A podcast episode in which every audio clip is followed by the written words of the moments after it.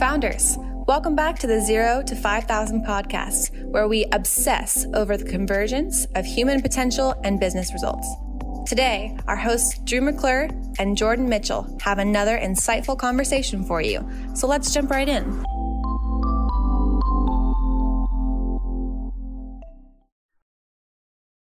All right, founders, welcome back to the podcast. Today, I'm sitting down with Roy Dietsch, CEO of Parts Badger.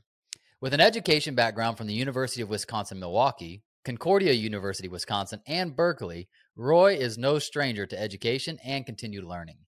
From being a company owner back in 2003 to a chief operating officer for two other companies, to then being a CEO of now a second company, Roy's success continues to grow. Currently CEO of Parts Badger, which is a fast growing company all about offering a revolutionary change to the way that people and business source their custom parts. Parts Badger is an online machine shop offering custom CNC parts for entrepreneurs, engineers, product designers, manufacturers, and makers alike. Their streamlined approach makes it possible to define your specifications, determine your part complexity, and instantly receive a quote to get your part or prototype made. Headquarters in Cedarsburg, Wisconsin, Parts Badger has quickly made a splash and earned its spot on the Inc. 5000 list in 2021. Here to share a bit about himself and his journey is Roy. So, Roy, my new friend, thank you for being here. Thanks, Excited Drew. to have you. Thanks for having me. So, we took our stab at kind of understanding a little bit of both your story and the Parts Badger story. But uh, in your own words, how did you come to be in this Yeah, position? well, I'd like to start uh, by saying thank you for the opportunity. Um, that, that was quite the intro. I, I definitely don't feel like I have that that level of resume or accolades. I mean, definitely uh, you know my experience in the startup world and the small hustle businesses but um, yeah i'll tell you a little bit about parts badger and how we got started uh, at the time which is around maybe 2015 2016 uh, i had another business. We developed and manufactured video recorders for helicopters which is a really cool business but it's small. It's a very small market. There aren't that many helicopters in the world. Yeah sure. Um, and uh, so basically, we make these electronics, we put them in an enclosure, and then they put that in the helicopter to record video. And we wanted to get a machined enclosure. So, machining is basically where you tab a block of material, they use cutting tools and a big machine to make a finished part. And uh, part of that process, it makes it very flexible, dynamic, responsive. So, we wanted to make our enclosures that way. And we sent out 12 requests for quotes to local companies First time we ever tried to buy a machine part. Um, just checking my inbox, waiting for responses. It took about a week. I got responses from three of the 12 companies. Uh, two said their software was too old and I couldn't open the file I had sent them. And then the yeah, and then the one company that quoted us it was actually cheaper for us to buy a machine and make the parts ourselves. So yeah, that, that's when I kind of realized like this market is broken. Like it shouldn't be this hard to get a quote. Like that's not even making the parts. I'm just trying to get a quote, and it takes a yeah. week. Um, so that that's when I kind of saw it. There, there's some room for growth here. There's some opportunity that, that maybe we can do things a little bit differently and and make things a little bit more streamlined. Yeah. Well, I want to back up to the helicopter yeah. camera business. What what lessons did you take from that experience? Uh, what not to do? um, yeah. So uh, I'm a little stubborn um, I, I, love to learn, but uh, sometimes things take a while before I understand them. And in the helicopter business, I think I, I just spent, you know, the first, I don't know, five, six years of my career doing everything wrong. Um, you know, focusing mm. on the wrong things, you know, trying to really exploit this really specific niche. And eventually, like, we created a really successful business in a really tiny market. Um, and I knew that was kind of the wrong approach. The only thing left we need to do is just try something in a bigger market. And when this machine mm. parts idea kind of came about, uh, it's about a $60 billion a year market. It's like one of the biggest markets out there because it's a, a fundamental manufacturing process. So I love that. So if you were to use that like as a as a case study, right? Like let's say you were teaching other entrepreneurs, hey, here's some here's some things you're going to want to think about. One, it sounds like, is have you really researched the market size to see how big this idea could get. Is that one? Yeah, I would say so. And I, I, think earlier on in my career, somebody gave me a book called Crossing the Chasm, and and in it. Hmm. yeah, it, it, was super popular. I think in the early '80s, late '90s, and that was kind of like the pathway for the dot com guys. Um, but I took something from that that was like, you want to establish a beachhead, and it was all about finding a niche and exploiting this niche, and like find this little area where you're really good at. Um, and I probably completely butchered it. I probably did not deploy it right. But the way that I viewed it at the time was specifically that let's find a tiny market and do really well.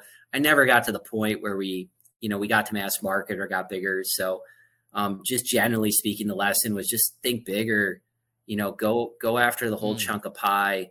Um, you, you don't really have to limit yourself to really like specialty um, type things. And I think that was one of like the first things that I really misunderstood that that held me back.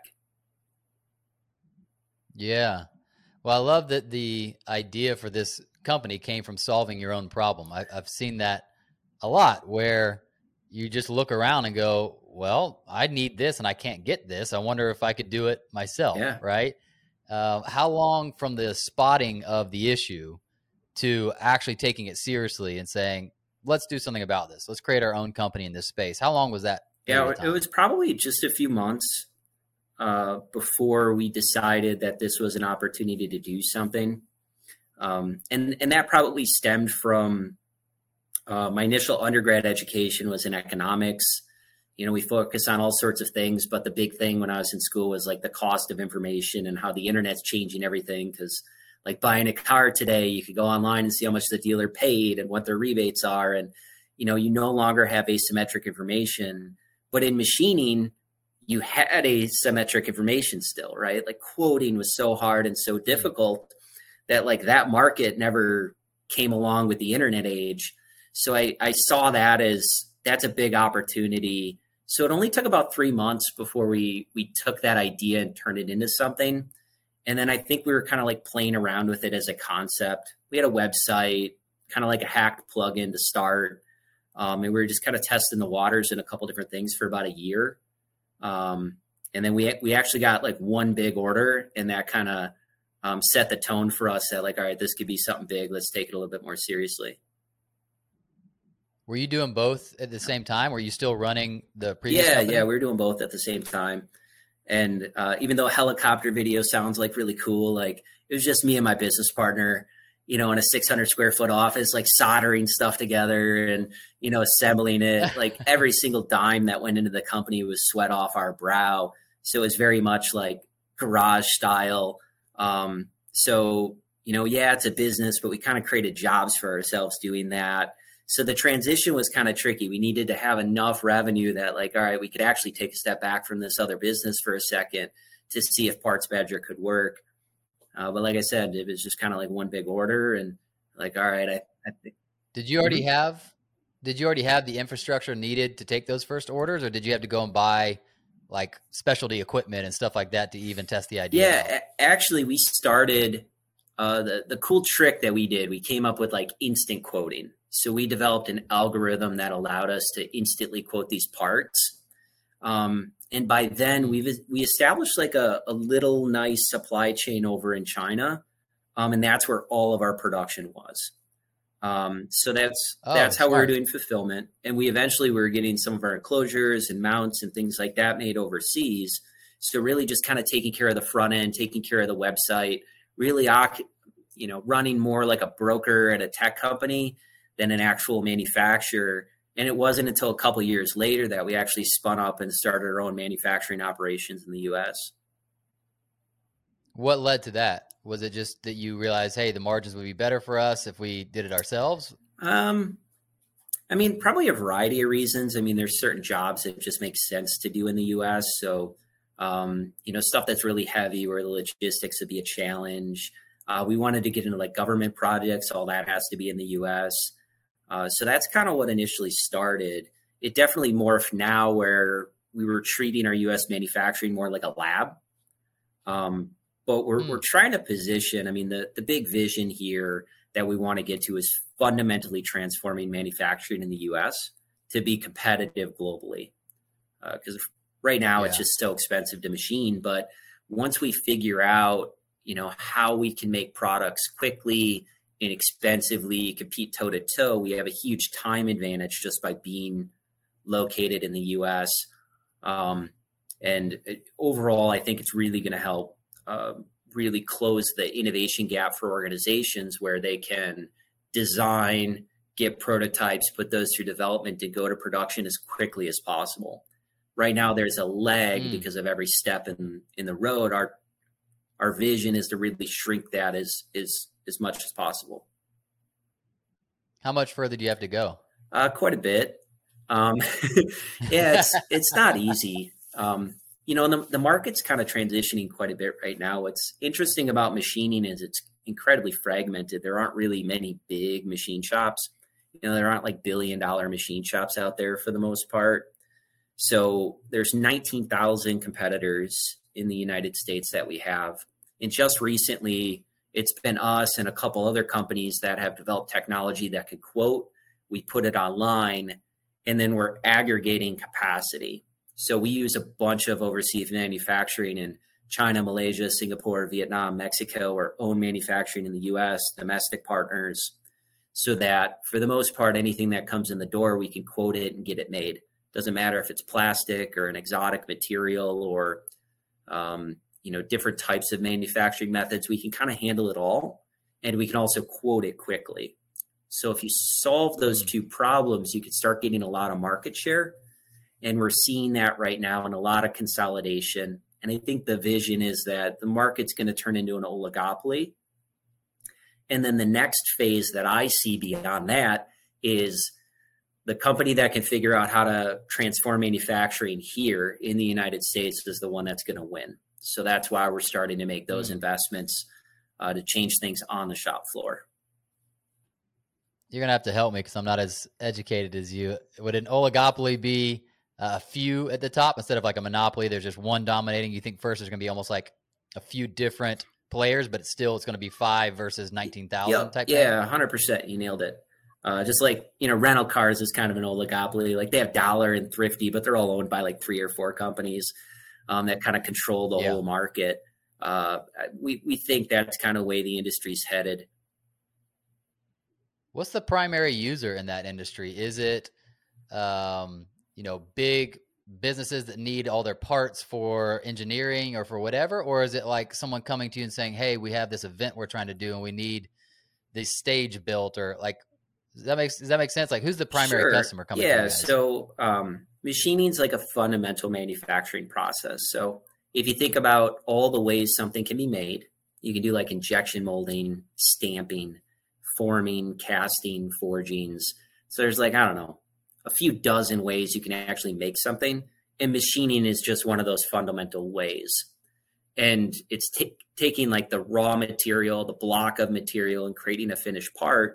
So it's in aerospace and automotive and automation and oil and gas and medical and consumer goods. So it, it really isn't limited by like a specific market, um, just because it kind of goes to the root at like how things are made fundamentally. Um, but a lot of like B2B products, generally machining's a little more Yeah. expensive. So lower volume, you know, once you go high volume, usually you want to mold or something like that. But uh, yeah, ma- machining's used pretty much everywhere. I recognize two of those just from golf. I love golf, and I'm I'm used to seeing the cast versus the forged. Right? Um, is that something that machine would ever make sense to to be a third option in the golfing yeah, space? yeah, definitely. Because even when you forge or cast, there's like post process machining. Um, so you'd you'd machine the final shape, and then we make we make putters Oh, gotcha. um, from time to time. So yeah, Gotcha. So let's look at those kind of first few years that you started Parts Badger, because in my mind, they're like it's the da- it's the danger zone years where it's the most that the deck is kind of stacked against you, right? Like if we just look at the st- the statistics, most businesses fail in those first two years. What do you say would be probably maybe the the few decisions or or strategies that you all use that you think helped you survive those first few years? yeah, I think what what a lot of businesses get wrong is they they do things in the wrong order. Um, you know, and it's maybe a little bit too much planning. to start out. Mm. Um, when we started, we knew there was an opportunity. We had no idea what that looked like. You know, we we started marketing. I think the very first thing we started with was like trying to get to guys that were doing 3D printing and tell them, hey, instead of 3D printing, we can get you a metal part, um, you know, a real machine metal part, and it can be reasonably expensive or reasonably priced. Um, and quickly we we found out eh, not not a great market. You know, those guys don't have a whole lot of money. They don't place big orders, and you know, we kind of found where the market is. But I think really staying flexible at the beginning, and what we did internally as an organization, we actually like formalized this process, and we created this thing called Friday Philosophical Forum, where we do training sessions with everybody to talk about like, all right, what phase are we in right now? because everything kind of starts in an idea phase. And then yep. you move on to what we call discovery phase, where you need to figure out what this thing is. You need to test it. And it, it's not really important that you're efficient. Um, it's not really important even what you get out of it. What's important is that you learn, you know, and you figure out where you need to go in discovery phase. And it's not until you figure out where you want to go that's when you start putting in the planning and the effort and we move into a phase we call launch, where you basically take everything you learned in discovery and you turn that into like a formal operational process, whether it be like we're going to target these customers and sell like this and you know make these types of products or offer these types of services. And so long as you do it that way and you have enough money to kind of like pay for yourself, you know, you you can really do yeah. things in a, a lean, efficient way. That's what I was curious about is the discovery phase is so crucial, but often it's at war with do we have enough money to take the time to discover and you know all that kind of stuff. And so was y'all's more bootstrapped or did you seek funding? What what did that look like to start? yeah, company? we we were bootstrapped. Um, no no outside nice. funding. I think we like my my buddy and I we put together maybe fifty grand, which I mean it's not a trivial sum of money um, to, to put together. But that can go quick in a business. Yeah, it, it, certainly can. But if if you're smart about it in the discovery process, you know, you can really make it last. Um, you know, the trick is you don't you know you don't want to build out something. Uh, you know, you don't want to spend a bunch of money on tons of inventory before you know the market's there, right? You start by making a brochure. Yeah. Um, there's a really good book, uh, Lean Startup, uh, Eric Ries. Um, yep. And and really that that process, that like MVP, like minimum viable product creation and being lean, um, you know, we really held to that ethos and we kind of discovered that book around the same time we were doing it and it really helped formalize everything. Um, but I, I, think that's the way you do it. And that's the way you bridge the gap. It just, it, it makes a whole lot of sense. You know, where I see other businesses, I mean, they, um, you know, they're starting out and they're getting certifications and they're trying to get like patents and stuff. It's like, hold on, like you don't even know if anybody wants to buy this thing yet. Yes. Yeah, man. That's that's that would be my personality mistake. That luckily people like you and books like Lean Startup help temper me some, but I have that tendency to feel like I just think it's a good idea and so let's go, yeah. right? Versus testing your hypothesis. Yep. Like is it the right customer? Is it the right price point? Does, does that really solve the problem even you know and those types of things. How long and i'm not saying that this is like a formula other people that would fit but i'm just curious how long did each of those stages last for you in those early days? Like the discovery how, how long did each of those stages last uh, roughly? Yeah i mean we were probably nine months after the start of the company before we really figured out that it could be viable that this could be something big that's more than just you know a side project or a side job. Um, and then it it spun up really quick once we found the right market. Um, but even that mm. the helicopter business was kind of the same way. It took us about nine months. Um, we we didn't get a cent in personally. Um, a- actually that one was was really dicey. I, I started driving uber. Um, you know like in the yes. it was literally the ninth month and i started driving uber just because like i got a mortgage like i'm not going to make the mortgage um you know yeah. I, I need something here because it's not coming in and then we got you know we got a big order and then we kind of like whew you know made made it through that one but um oh dude same thing i didn't i was about one step away from that when i started my business I can't remember how long, maybe it was a year in. And we, I just remembered this because I got an email like a month ago from Uber saying I hadn't finished my application. so I had gotten far enough along to like about to apply. Yeah. And then I think something broke right around that time. Like got a big contract with someone. I was like, all right, I can put this off temporarily, but I might need to come back to it. And uh, luckily, I haven't had to go back. But um, I understand that that plays very well in business. For for that discovery phase, turning into I think we found the product market fit. I think this is viable. Let's go for it. Was there a single moment that you remember that you're like that was the indicator for us, or was it more like a kind of an aggregate of moments towards the end? What was it? Yeah, it's it's kind of ironic um, because the the company's built around this ability that we have this algorithm that does all the quoting, but we had gotten a project in, and based on the project, I knew it was really difficult to machine, but I knew we had the right person to machine it, and I, I knew we could get it across the finish line. I knew it could be there, and um, I just you know looking at the part I, I think our quote tool was spitting out something like nine thousand dollars, which was like a pretty decent size order. But I could just sense that like, all right, this could be a bigger opportunity here. Let's figure uh, figure out what would be a good market price. And I just threw out a number and I said mm. like forty seven thousand dollars. Let's charge forty seven thousand dollars for this. The thing was like a, a, a perfect sphere, and like wow. it, it's really hard to machine something like that, but I'm like, we can, we can do it. I, I know we can. I'm over there. I saw the facility. We can make that happen. Uh, we ended up getting the order, and uh, we booked plane tickets like a couple hours later. And you know, we flew over. We supervised everything. We got all like these custom cases to like carry it back and make sure they were perfect.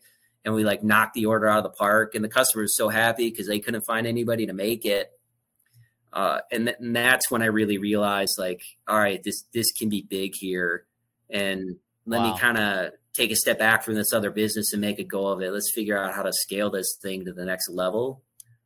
And at that stage, I mean, it was accumulation of everything. You you learn like 500 things in those nine months, and you figure out this works, that doesn't. Do this more, do this yeah. less, try something different, and kind of that whole journey leads you until you get something that that really works and then that's when you you scale it. Yeah.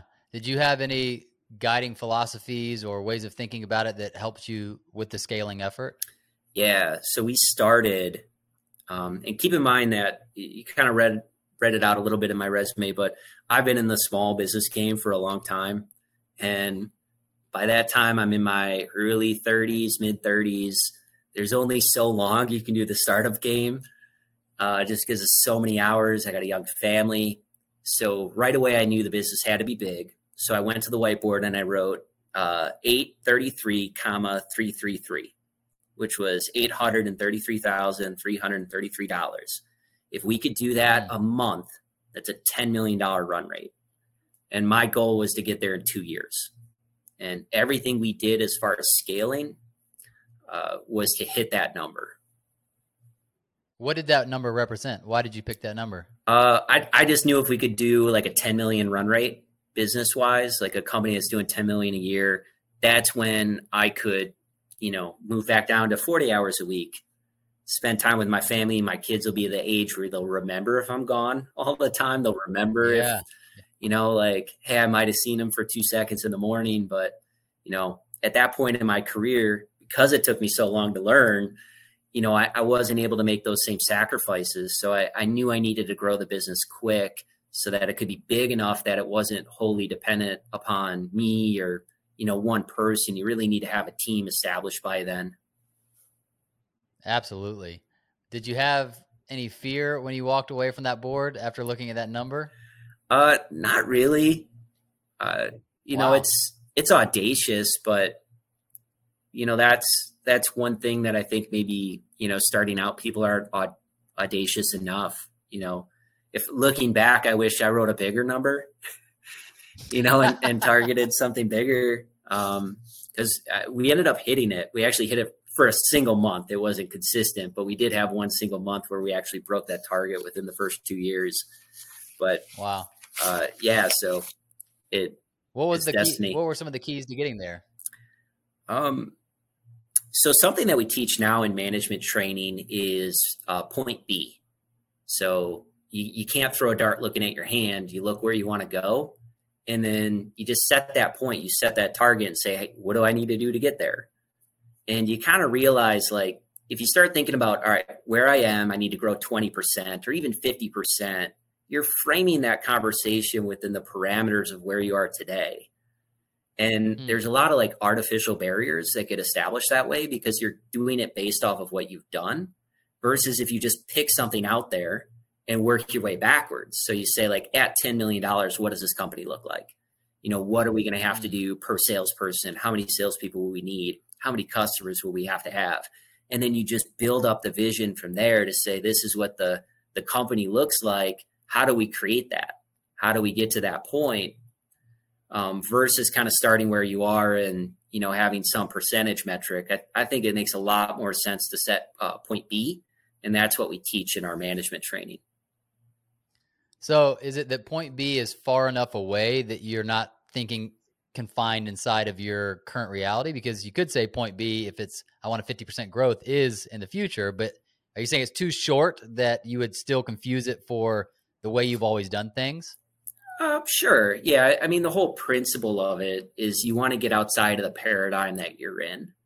You know, if, yeah. if you take everything you have today, forget it exists as a system and just kind of evaluate it as pieces, and then you rebuild at point B you know, or you figure out, mm. okay, this is what things look like at point B, this is what I have today, and then your plan is that gap. Yeah, man, I like that a lot. Um, what are well, first off, I'll, today, what's kind of the the size of the team, and then alongside of that, what are the current challenges and goals you're navigating now as a company? Yeah, so we have uh, about 70 people globally. I think we have 45 uh, in the U.S., and then we have a software development team uh, internationally. We have our production people. We actually do have a, a company in China uh, that we wholly own, um, mainly for like quality control. So globally, we're around 70 75. We're doing some hiring right now. Um, revenue wise, we're around 20 million. Um, Heck yeah. Yeah, and Dude, that's a ser- that's a serious accomplishment. Again, like the stages that a business goes through. That first five to ten people is one big monument. Twenty five is another. Fifty and beyond, like ten million and beyond. Like again, you're getting up there in the stratosphere of success in terms of just how businesses across the board are able to operate. Mm-hmm. Yeah, yeah, it's it's a whole new set of challenges too. So one one of the big problems I think we had earlier on when we started to really grow, you know, up to, you know, a million to five million, for instance, is the company was evolving so quick that the skill sets that were required by individuals from, you know, individuals that are really good at taking like chaos and working inside of that and like piecing things together to people that are really good at documenting systems to people that are really good at doing the same thing every day. And you know the challenges are so different. So really matching up the team with the areas that we needed the skills at the right time. And then you know we probably spent about the last two two and a half years doing a lot of executive development to kind of creating like a really strong leadership team because we know that's you know that's what we need today that's what we're going to need to get to you know once we're at 100 employees and 150 you need that strong leadership team um, and it's you know it's it's different challenges. I would say it gets a lot more people related as you get a little mm-hmm. bit bigger and just making sure you have the right skills. But generally, yeah, yeah, generally speaking, like when you people come into the company, nobody knows what they're doing. Everybody's like figuring it out. Uh, it's the same with the team here, but we're kind of building out, you know, as we learn things and sharing that knowledge with each other um, you know, building out good HR systems and, you know, keeping people happy and making sure things are fair and making sure systems are consistent and everything, you know, the, the systems talk to each other. Um, you know, those are the, the big challenges. And then at the, yeah, at the same time, it's harder to scale and think outside the box when you get bigger. So that, that's probably like the biggest challenge right now is how do we maintain you know this double every year type growth now that we're much bigger because it's you know a little bit more cumbersome now mm. what I'm curious about, again, having done so many of these conversations and even the work that we get to do with companies, I like just knowing experiences, like your experience of the what I've called the the, the transition from organic to organized, where at the beginning it's everything's organic and it works because yeah. it's just a few of us in a room and there's a few clients and so we don't need systems and processes too much. That would slow us down, you know. And yep. it seems like most people are generalists at the beginning because you need to wear multiple hats. And then there starts to be a tip towards the need for organ- organization and specialists. And it seems that, like you'd mentioned, it's hard sometimes for the people to make that transition. The ones that were there at the beginning to make the transition of what we look like as a company at 50 people and mm-hmm. that type of thing. Were you able to? Well, I guess what I'm curious about is how many people would you guess, percentage wise, were able to successfully navigate that transition and find a good home in the later chapters of the company versus those that needed to go find something else and you need to bring fresh people in? Uh, not a lot made the transition. Um, and I, I think a lot of that was, you know, my the the part that bugs me the most is that HR it's so hard to put that framework in place ahead of time, especially when you don't know. And it's like mm. not hiring the right people, not getting the right attitude fits, the right skill fits early on, and then having to shed those people. Um, it's painful. It, it is, you know, and it's uh, it, it's rough. It's not fair, especially like you know, they I messed up, and yet you know these individuals are the ones that now have to job hop because I messed up on the hiring decisions. So that that was tough. Uh, luckily, we have two businesses, so we actually had people that you know were good at Parts Badger. The company grew. They were no longer good. They couldn't fit inside the systems, but they actually were really good fits at Rugged Video. So we transitioned wow. them into the helicopter business, and we had like five or six people that we actually transitioned that way into that business. And that that group of individuals, they actually left. They they started their own company, which I think is a great thing.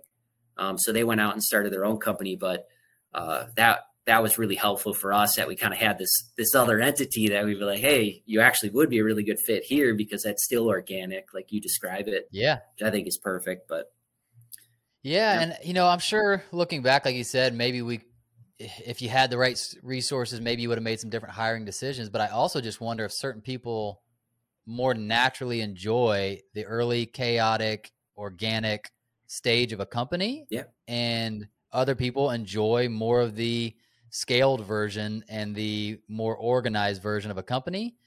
And that that's just kind of the the way it goes, you know? Yep. Yeah, and, and from an HR perspective, I mean, we definitely transition roles from one of the things we screen for is like flexibility and adaptability. And then now it's like diligence and organization. Um, right. So we definitely pivoted, you know, that. And because otherwise, I mean, the flexible, adaptable people, it's, it's hard for them to operate in the system day in, day out. Sometimes they go outside the system, but then that messes up something three departments down the road. So yeah, but it, you know, I really feel a lot of that's like personality based. Um, people kind of find where they are. And we we have a from an HR perspective, we use Ocean. I don't know if you heard of that, like hmm. um, personality traits, like the big five. So it's openness, extroversion, agreeableness, neuroticism. Um, I'm missing one. Conscientiousness was a C. Okay. Um, so we kind of look at those traits as well and, and kind of get a feel for where people are at because generally speaking, I mean, you you're not going to change somebody's personality, nor would you want to. You know, you're going to right. You're going to find the best people for the role that really match that from a personality perspective. Yeah, one of the best ways I've heard it described. We we partnered with a company called the Predictive Index that does very similar stuff. Right, like it can be used both in the ongoing training and development of people, but also in making sure they're a good fit for the role and the company and that kind of thing the way they put it, I thought was really helpful, which is you're not just looking at personality, but it is one of like three things, you know? So one is like your skill set. They call it like mm-hmm. the bag, the bag of tools you bring in. The second is your personality. Like certain jobs are going to just always grind against you and like mm-hmm. rob you of energy, and others are going to more naturally promote energy in you. Um, and then the third is like a kind of character and culture fit, you mm-hmm. know? And I'm like, I like that because we're not just saying it's all about personality. Is that's the only thing we look at? But it's like, no, it is that. That's one of it. It's like three, you know, Mm-hmm. that if we put you in the wrong seat, man, if you're an innovator and you're a risk taker, and I put you in a a boring, every day's the same, and you're just overseeing systems, you are going to die on the inside. Like, Yeah. doesn't matter how you spin it, you know. And so you'd be doing them a disservice hiring them for that job, right? Yeah, I, I love that. That sounds that sounds great. I, I love when I hear that too because I, I do a lot of reading and I read different books and I hear these things and they all interconnect, right? They're all kind of saying Yes. the same thing but differently, and that's how you know you got it right. Because we, we do something similar, you know. In addition to the attitude hiring, you know, we do the skills based and blending that together. I, I love that you mentioned that. That sounds like a really awesome Yeah, program. I'm I'm remembering now the the analogy they used was head, heart, and briefcase. Okay. So like head was like wiring, like personality wiring. Like, are, is this wiring going to fit the role we're putting you in? Heart was like character and culture assessment, and then briefcase was like your kind of skill set and and experience, and whether that's going to match up here. And I was like, I'm never going to forget that head, heart, and briefcase. Like those are three things to try your best. We're always guessing to a degree, but try your best to evaluate. And I think it's a both situation. Like I'll never forget uh, reading um, uh, Yvon Chouinard's book, the guy that started Patagonia, and he was talking about when you let somebody go that doesn't fit your company, you are also doing them a favor in a degree, if you see it that way, of finding somewhere they would fit really well. Mhm. And I think about it the same way at the beginning. Like, I want you to evaluate through whatever lens makes sense for you, whether you think this is a good opportunity for you, Yep. right? Like, we want it to be a win-win where you're pumped and we're pumped. And if it's if if either party's not happy, then both parties are not going to be happy, Yeah. right? Yeah, Um, that's awesome. That that that kind of expanded my brains because I always just took it like, oh, I'm so bummed and I I failed them instead of going like, but maybe it's the opportunity for them to go find something they'd really like instead of trying to force a square peg to fit a round hole here, right? Yeah, hundred percent. So for for you, as you kind of look up now, what's the next point B? What's the next point B for for this company? Yeah, I, mean the goal right now is you know we want to double, but you know the longer term uh, vision is we want to take the thing public. Uh, we think we need to hit about 150 million in revenue to get there. Once we get to that range, that's when we're going to have opportunities to you know attract a lot more capital inexpensively and really invest in the technologies we need and scaling the manufacturing in the U.S. because it's going to take a ton of capital at that point to make that happen. But hopefully, we'll have the technology and everything queued up. But you know, our vision, we want to take the thing public. Cool. Heck yeah. Uh, how long have you known that you want to take it public? From the beginning or recently or what? I- would say more recently, and and that that comes back to like not thinking big enough. Like in retrospect, I look back, it's like, oh, why wasn't I thinking bigger? Uh, but you know, we we kind of saw some some other businesses that are similar, even some that are similar size to us right now that are venture backed, and they went public recently with all the SPACs. So a couple of them went, went public. They're about the same size as us, you know, and they they have billion dollar valuations. You know, they're able to raise capital really inexpensively, even through equity. Um, and you know, there's there's one kind of like big competitor right now um, in the market space that kind of hit that 150 million revenue range and went there. So kind of seeing that and seeing, all right, th- these are the numbers we need to hit um, to get there. But you know, Do you think you'll need to raise any capital to get there? I'm not sure. We're we're gonna try to do it bootstrapped.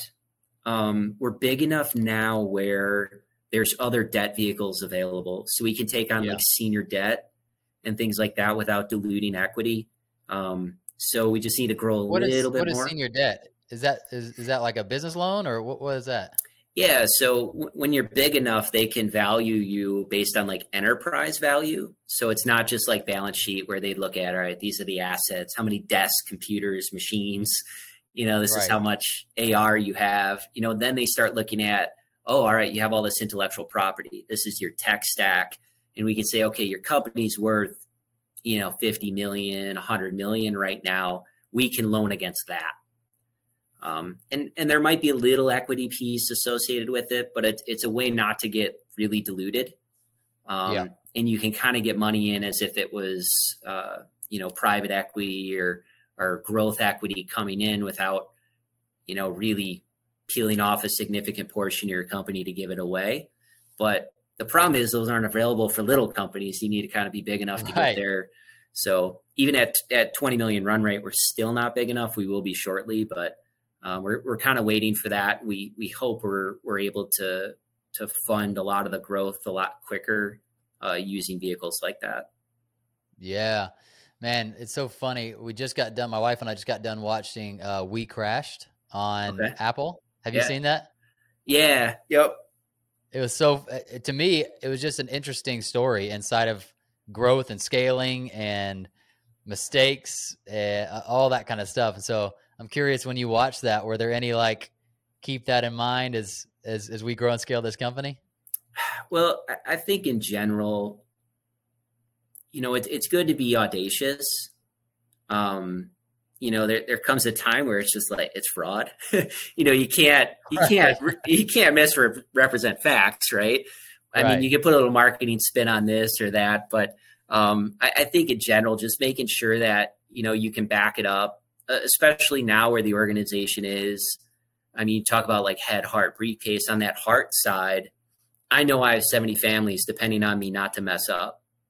And how risky do I want to be, especially now as an organization? And, you know, just making sure that we don't do things that, you know, jeopardize that and we stay connected and it's not growth at all cost and trying to hit these numbers Yeah, that like th- these are people's lives this is all of our opportunity that we created together you know to advance our careers and take on new opportunities and um, you know have access to to things that you wouldn't have access to because you know in the midwest there aren't a lot of fast growing companies like this but i can tell you like our senior executives a lot of them started out at entry level positions and now they have the opportunity to run significant portions of operations so Mm. you need to like really cherish the vehicle that's been created, the opportunity vehicle, and and and protect that to some degree.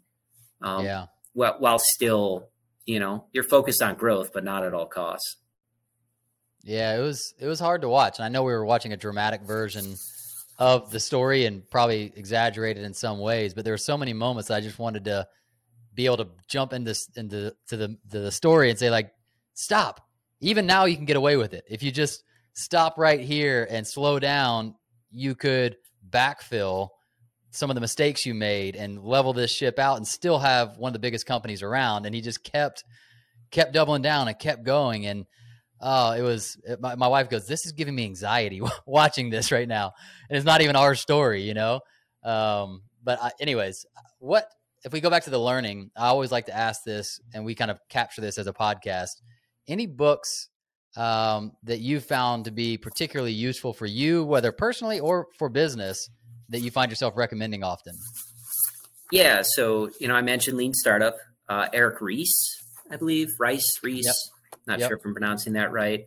And then all of our executive team, we take them through Personal MBA. A guy named Josh Kaufman put together a really good book that it, it tracks very similar to everything you learn in an MBA program. Is he And- is he connect with uh, Seth Godin? I'm not sure. Okay, because I thought he had something called the same thing or something very similar. Okay. Um, but yeah, th- this Pers- book in personal particular, MBA is what it's called. yeah, Personal MBA. Awesome. um, and it's it's like crash course and even if it's stuff you know it's reinforcement and recency right? It's always good to keep recent. Um, how to win friends influence people has been a good one. That's uh, carnegie. Yep. um, and then the first four or five chapters of extreme ownership. Yeah I, I like that like those chapters i just don't those are on a different level than the rest of the book so i just kind of recommend the first four or What a five great caveat. Yeah. That's awesome. I, I mean, it's it's a good book, but I think like as far as like the books you recommend, right? You kind of hold those Yeah. to a higher level, and I Yeah. hold the first four or five chapters to that level. I've not read it. I've always liked the concept. Is you know Jocko Willink's book. Um, Mhm. But now I'm gonna have that in mind if I do pick it up and be like, all right, let's see the difference in the first four or five chapters and the rest. Yeah, yeah. I mean, they have a really good key concept, but I mean, they got to fill 200 and some pages, so they they kind of reach a little bit on some of the other Yeah. concepts. But um, I, I really like that one.